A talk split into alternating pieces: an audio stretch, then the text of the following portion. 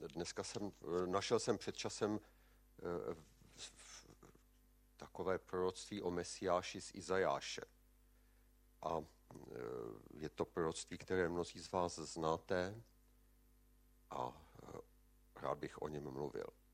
Mám moc rád Vánoce, se musím přiznat, ale taky vím, že ne všichni mají úplně rádi Vánoce, eh, protože jsou určité nároky nějaké té naší kultury, jak Vánoce mají vypadat.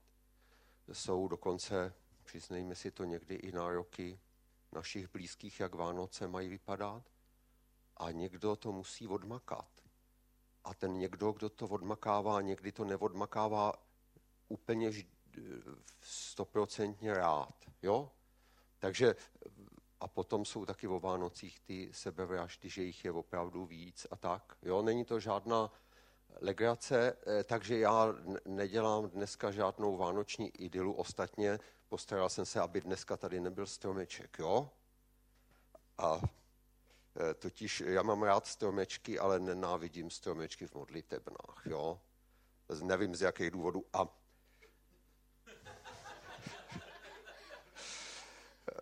i když Vánoce jsou eh, v něčem problematické, tak myslím si, že o Vánocích by se mělo kázat o Vánocích. A o to se budu dneska snažit. Ehm, co se týče těch eh, Vánoc, tak když přemýšlím o tom jádru toho příběhu, tak se mě úplně tají dech. Je to něco úplně fantastického. Řekl bych, že to je jeden z nejfantastičtějších příběhů v eh, lidských dějinách. A e, řeknu takový e, e, příběh, co kazatelé rádi, mají rádi. A sice jeden nekřesťan vysvětloval křesťanovi, že vlastně to nedává smysl. Ty, to, co si myslí o Bohu. Říkal, jak by ten věčný, všemohoucí Bůh se mohl domluvit s těmi prostě Eh, hloupoučkými, maličkými, eh, slabými lidmi. To prostě nejde. To je jako když by ty, eh, křesťánku, se chtěl domluvit s mravencem. A ten křesťan řekl, no, kdybych se chtěl domluvit s mravencema, tak bych se potřeboval stát mravencem. A um,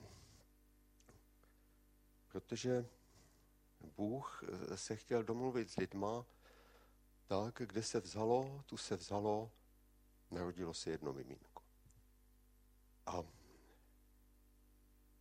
já musím tady trošku e, změnit název, jo. Tohle to udělal Tomáš Coufal mladší, moc za to děkuju. E, vysí to na Facebooku, ale já jsem to svý kázání přemenoval, přestože budu kázat o stejném textu a bude se to jmenovat e, Mravencovi Vánoce, jo. Eh, mám na vás takovou otázku. Jo? Nemusíte na to všichni odpovídat, ale spíš, abyste přemýšleli. Eh, kdo z vás by se chtěl stát mravencem?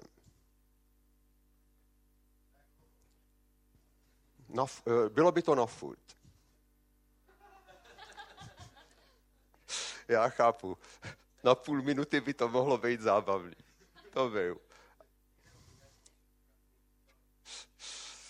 No prostě eh, je to, byl by to trošku risk, že jo, eh, protože sice u nás nežijou mravenečníci, to je dobrý, ale kde? v Kolvi a eh, znám takový ptáka, jmenuje se to žluna a ta někdy prostě přiletí k mraveništi a vybrakuje ho. Takže když byste, kdyby se někdo náhodou z vás chtěl stát mravencem, tak by vám hrozilo, že by vás někdo se, zezobnul. A nebo taky by vás mohl někdo zašlápnout. Jo? A e, tohleto riziko podstoupil Bůh, ale nejenom, že by přišel s tím rizikem, že ho někdo se zobne a zašlápne, ale on přímo přišel, aby ho někdo se zobnul a zašlápnul. Ehm, já jsem jeden z takových velmi nepříjemných zážitků eh, v životě, co jsem měl a co si dodnes pamatuju, a asi už to nikdy nezapomenu, bylo, když jsem rukoval na vojnu, tak jsem byl eh, v plány u Mariánských lázní, eh, což eh, bylo asi 10 kilometrů od konce světa, od toho zadního chodova. A tam jsem čekal, jsme čekali, prostě postávali jsme jako ty budoucí vojáčci, divukující. Na vojně se vždycky strašně dlouho čeká a strašně pomalu to utíká. Jo? A mě bylo úplně příšerně. Měl jsem sevřený hrdlo, sevřený zadek, úplně celý jsem byl sevřený. E, proč jsem byl takhle sevřený? No vlastně ani nevím. E, prostě jsem to čekal, že to bude strašný a opravdu to bylo strašný. Bylo to setkání s takovým jako nespoutaným, jenom mírně kontrolovaným hříchem, ale na druhou stranu ten hřích zase jinýho do, e, rázu tam dostával zelenou. Bylo to prostě něco šíleného a já už jsem to jako věděl předem opravdu se to naplnilo. No a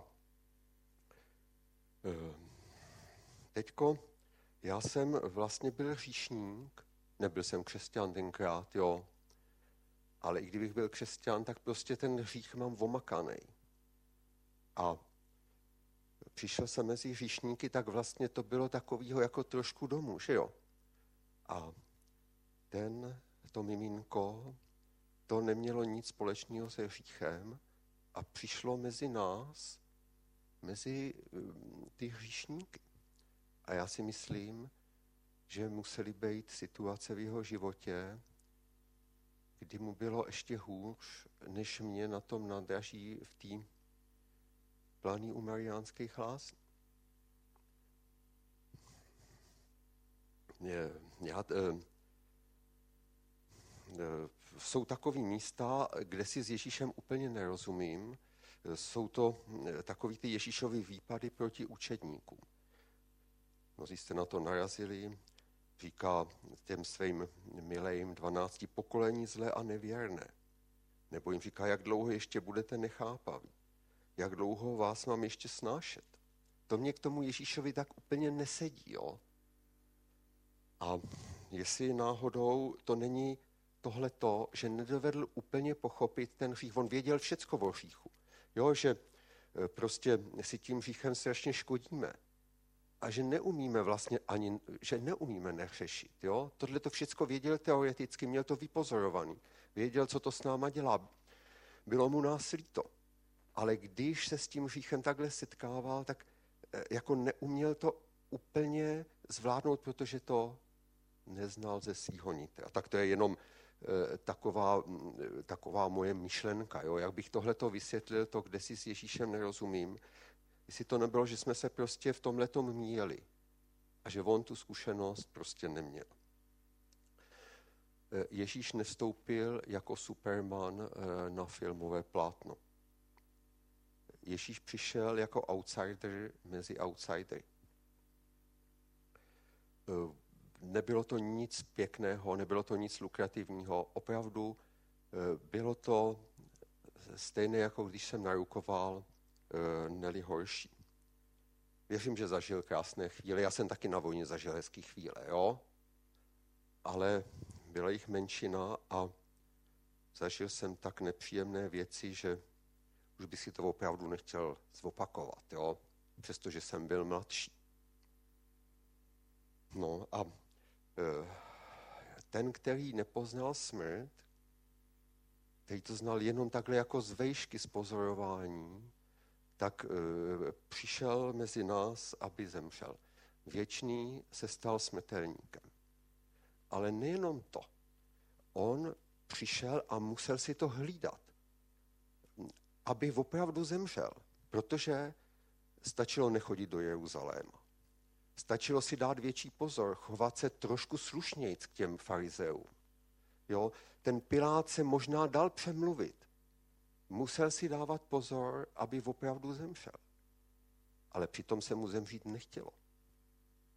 Ježíšovi se nechtělo zemřít. A známe to, jak se modlil a prosil otce, aby mu pomohl, protože se toho strašně bál, protože to byla jediná věc, která nějak ne, o který nevěděl, to setkání s hříchem, kdy měl na sebe vzít všechnu tu naši temnotu a prokletí Prostě nechtělo se mu.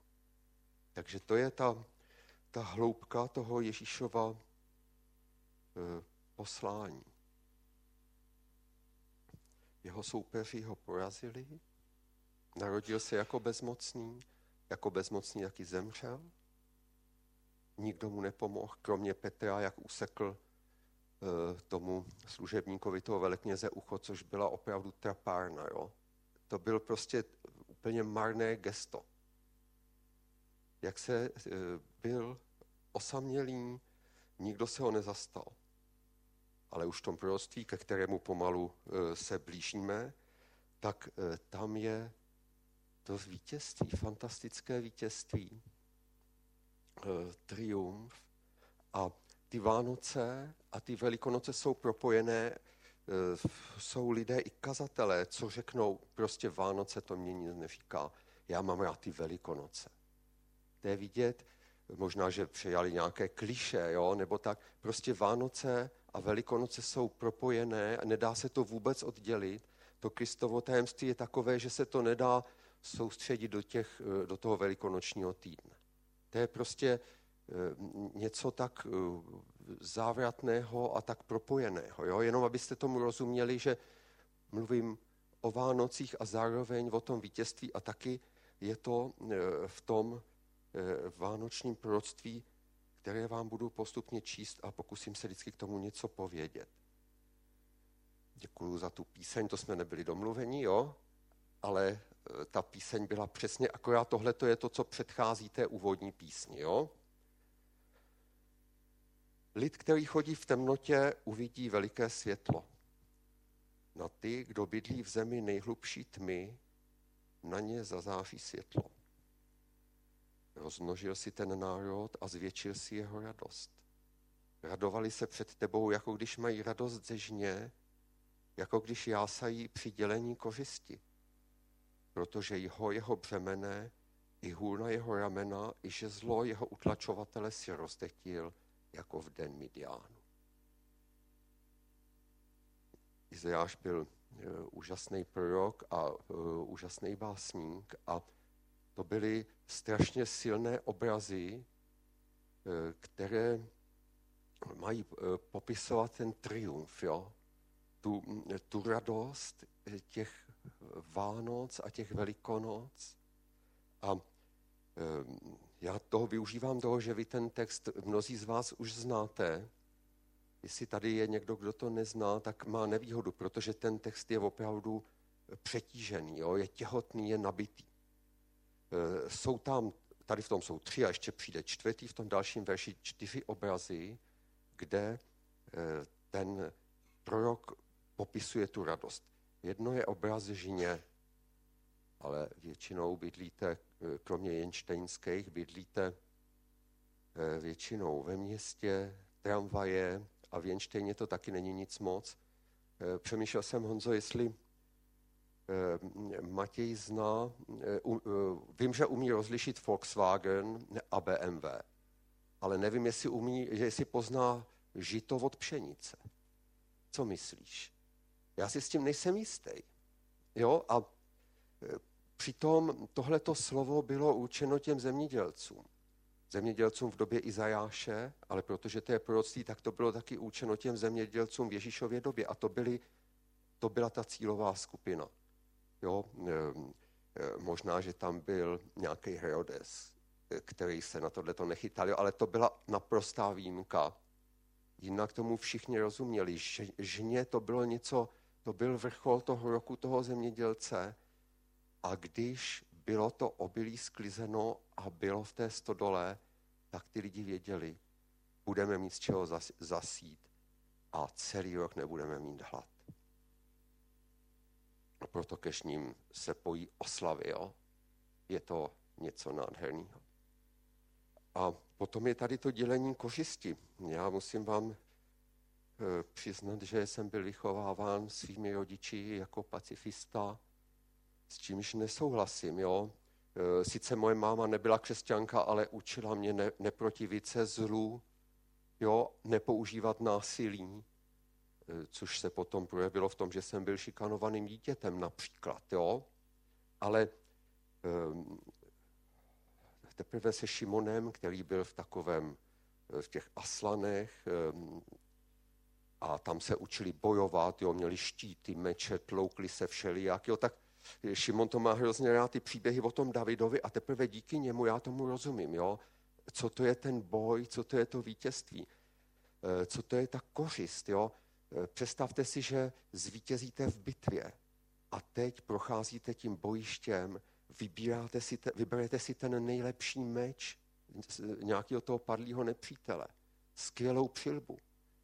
A potom se dělí ta plukovní pokladnice, jo, a e, dostanete prostě e, nějaký zlaťáky a když se vracíte domů, e, tak koupíte tři krávy za to a ještě manželce nějakou krásnou látku, jo. To je prostě, to je prostě nádhera a teďko ta manželka, e, možná, že vy, vy jste neměli radost z těch kráv, ale ty krávy to znamenalo hojnost, jo. To znamenalo prostě úplný zabezpečení. A um, u sousedů sousedka brečela, protože ten její manžel tam padnul v té bitvě. Jo? Ale vy jste to přežili, zvítězili jste a teď máte tu kořist. Jo? Když Izajáš chtěl popsat, co to je obrovská radost, tak to popisoval takhle. A ještě tady máme eh, jeden obraz, jeho jeho břemene, i hůl na jeho ramena, i žezlo jeho utlačovatele si rozdetil, jako v den Midiánu.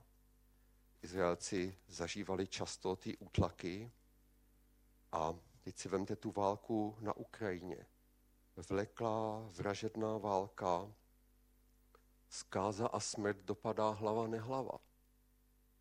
A to ty Izraelci znali něco podobného a není naděje na brzký konec. Speciálně u těch Midiánců to byla dlouhodobá okupace. A opravdu nebyla to e, žádná legrace. A teď najednou konec války. Představte si konec války na Ukrajině. Já vím, že to je v nedohlednu. Jo? Pokud se nestane zázrak, bude to trvat několik let a mnoho lidí e, ještě zemře. Proto se taky modlíme, proto jsme se taky dneska modlili ale modlíme se za zázrak. A představte si, že je konec války. My jsme nezažili konec války, trošku to zažili e, rodiče některých starších z nás, jo.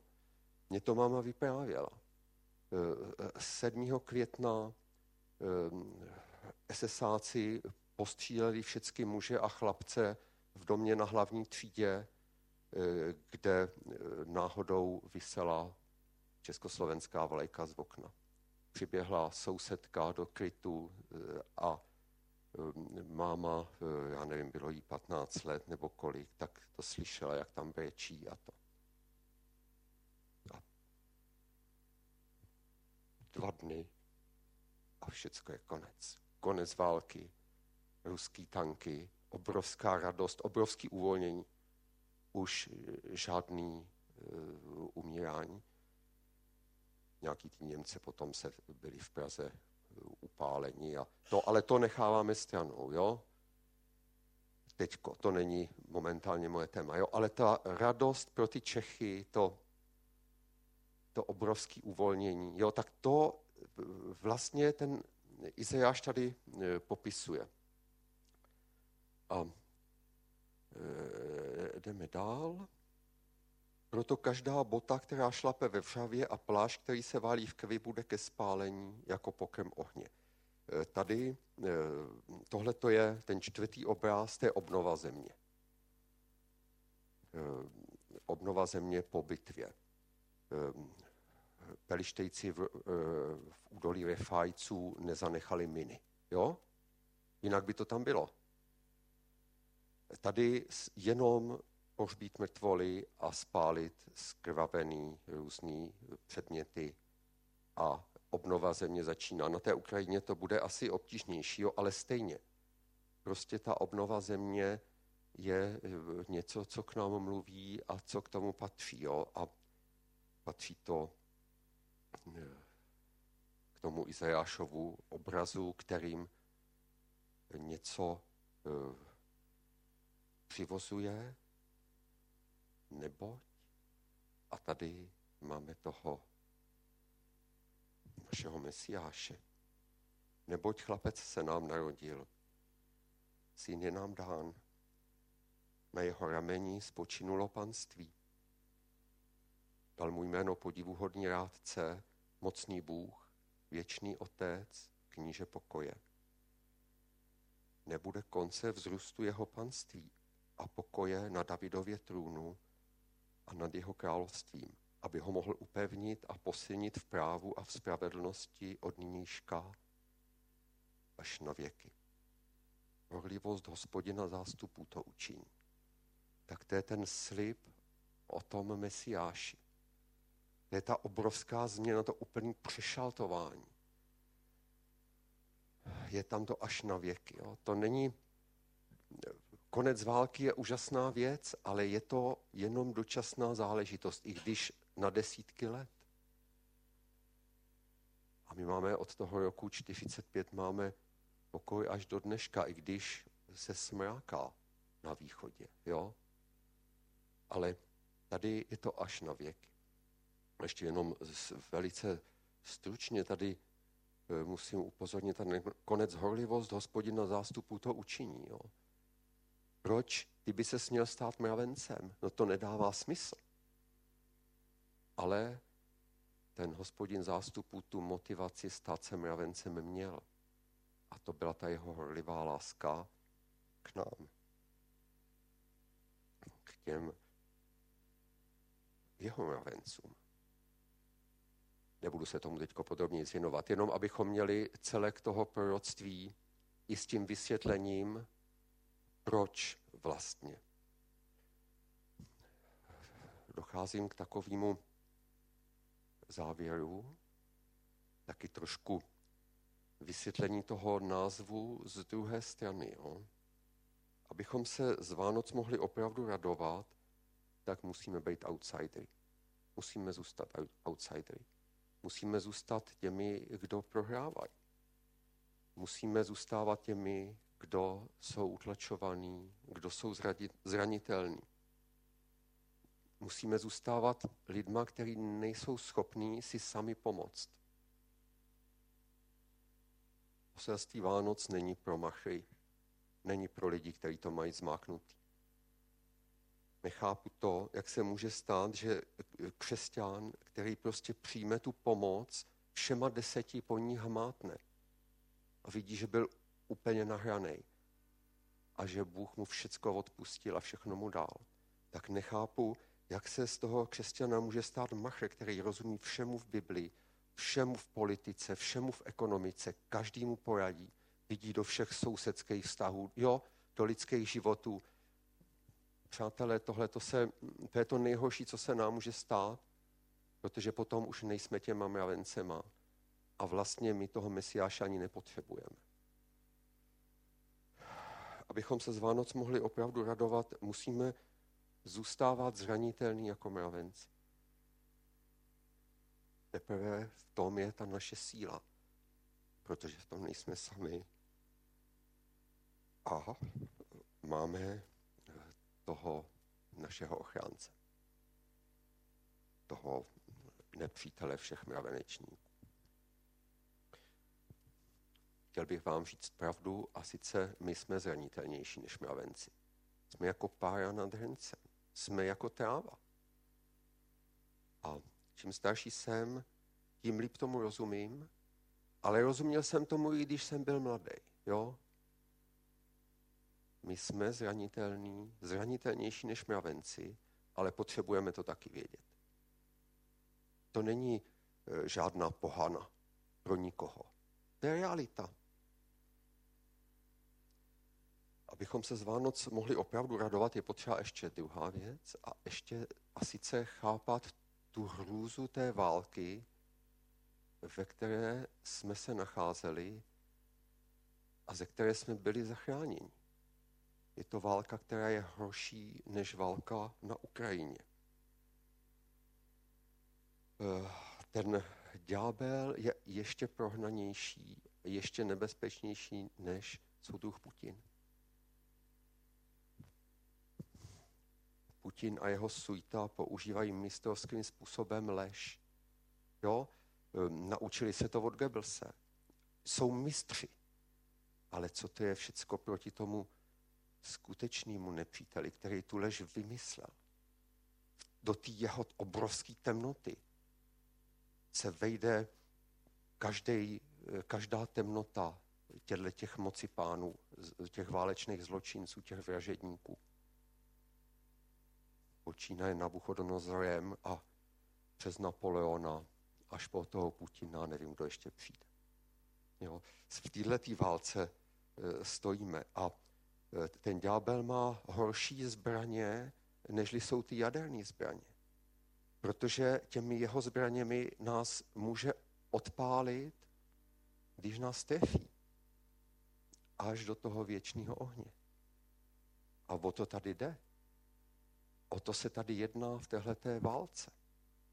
Jaké má ty zbraně, má to pokušení, má tu lákavou nabídku hříchu.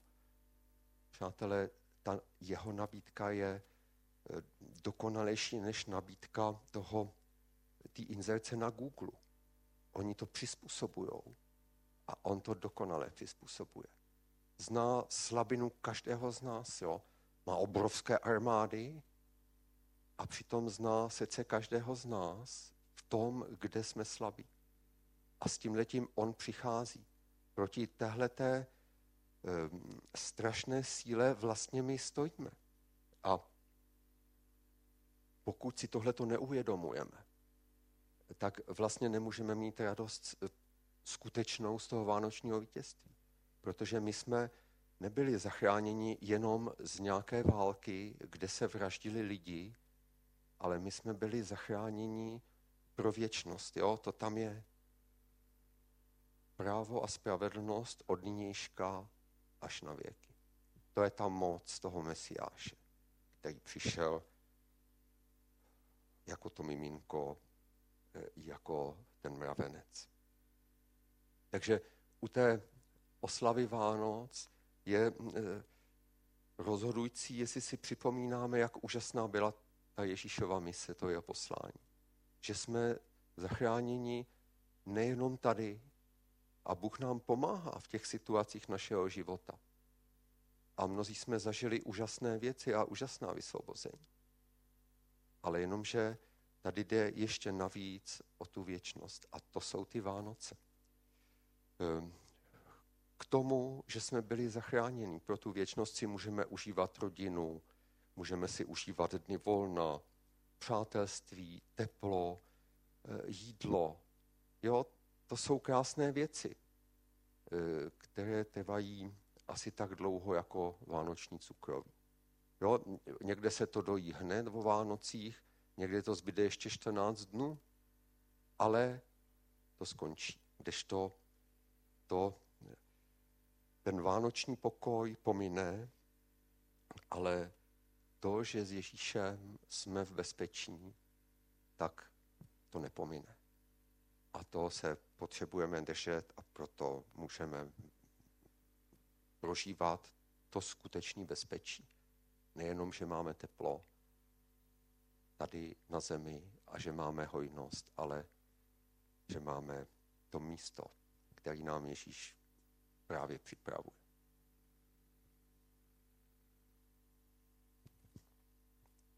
Pane Ježíši, tak ti chci za to poděkovat.